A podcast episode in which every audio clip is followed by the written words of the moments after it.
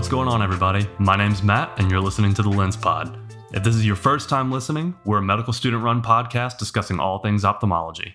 Today's episode is going to summarize our weekly newsletter where we discuss recent research in the field. We hope you enjoyed today's episode, and be sure to stick around until the end for more information about where to find us.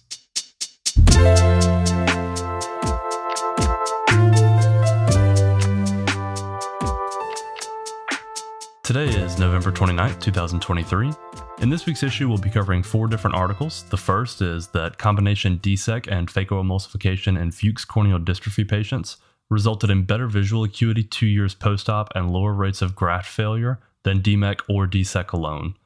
Secondly, we'll be discussing increasing rates of hospitalizations related to syphilitic uveitis and how important that condition is to not be forgotten on the differential for intraocular pathology. Next, we'll cover a new meta analysis showing evidence that propranolol may be a good option for both prevention and treatment of retinopathy of prematurity. And finally, we'll discuss how attention to anterior chamber findings like keratic precipitates can aid in making the difficult diagnosis of vitreoretinal lymphoma.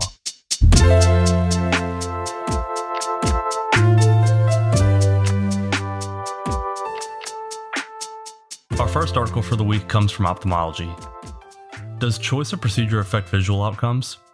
Fuchs endothelial corneal dystrophy, a bilateral degenerative corneal disease, has become the most common indication for a corneal transplant worldwide. Descemet stripping automated endothelial keratoplasty, or DSEK, and Descemet membrane endothelial keratoplasty, DMEK, are two widely used corneal transplant procedures.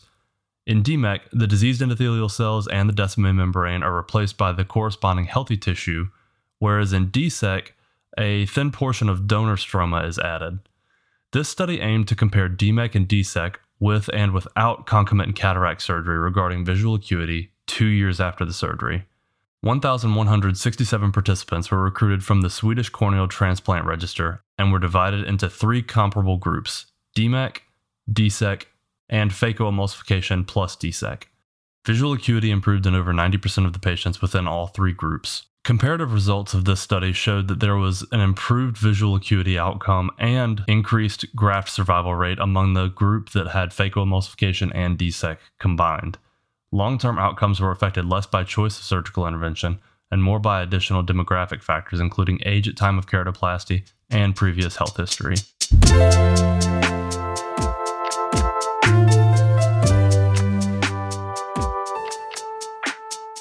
Our second article for the week comes from JAMA Ophthalmology Seeing More Syphilis. The incidence of syphilis cases is on the rise nationwide, and this trend is reflected in ophthalmology. In this retrospective, cross sectional study, the researchers aimed to assess the national and regional occurrence of hospitalizations related to syphilitic uveitis in the United States. The study focused on inpatient admissions associated with a diagnosis of syphilitic uveitis between 2010 and 2019. Out of the initial analysis involving 444,674 patients, 5,581 hospitalizations related to syphilitic uveitis were identified.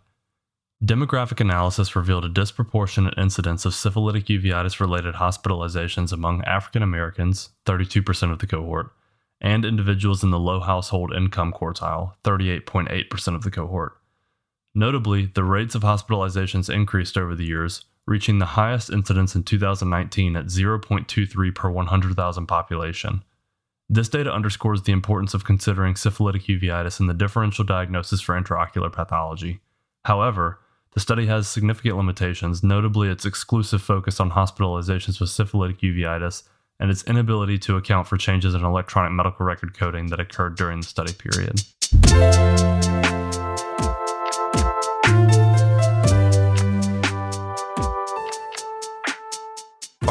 Article for the week comes from the American Journal of Ophthalmology Propranolol and its role in the treatment of retinopathy of prematurity.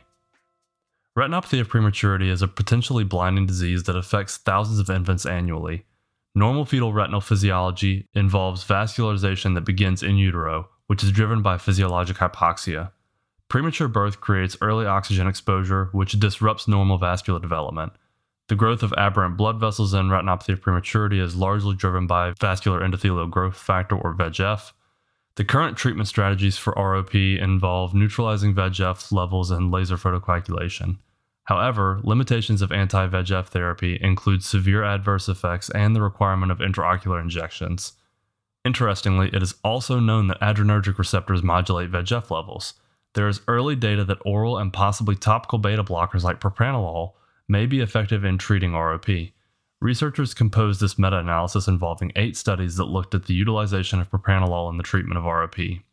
They found that propranolol use was associated with a decreased risk of disease progression in ROP compared to control groups, as well as a decreased risk of advanced disease. There was an increased risk of total adverse events in the treatment versus the control group. However, when looking at individual adverse effects, the results were not statistically significant for most outcomes. There was no increased risk of death for the treatment group. Ultimately, propranolol has been used safely to treat many neonatal conditions.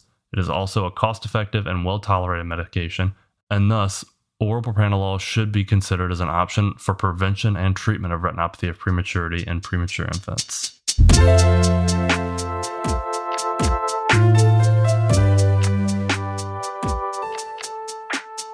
Our last article for the week comes from the British Journal of Ophthalmology. What are the anterior segment findings in vitreoretinal lymphoma?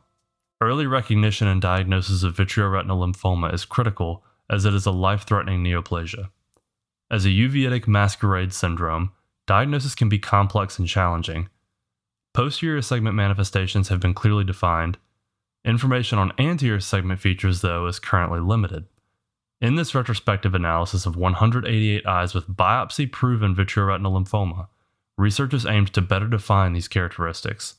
The most common manifestations were keratic precipitates in 91% of the eyes, with 60% described as dendritiform and 86% with a whitish creamy color. Keratic precipitates were more so distributed in a diffuse fashion rather than localized. On in vivo confocal microscopy, the most common keratic precipitate morphology was hyperreflective dots on the endothelium, which was found in 76% of the eyes. Other findings include anterior chamber cell, which was present in 93% of the eyes, which may present as more atypical due to documented larger size compared to inflammatory cells in anterior uveitis. This study demonstrates the importance of keeping vitreoretinal lymphoma in the differential diagnosis of uveitis and provides further guidance with regard to anterior segment findings. Researchers noted certain limitations, including the retrospective nature of the study and subjectivity between clinicians when describing findings.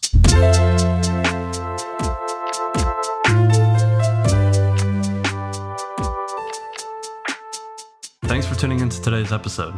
If you want to learn more about the lens, you can follow us on Twitter at the lens underscore OPH, and be sure to visit our website at www.lensophthalmology.com to subscribe to our weekly newsletters and view the full summary of this week's newsletter. See you next time.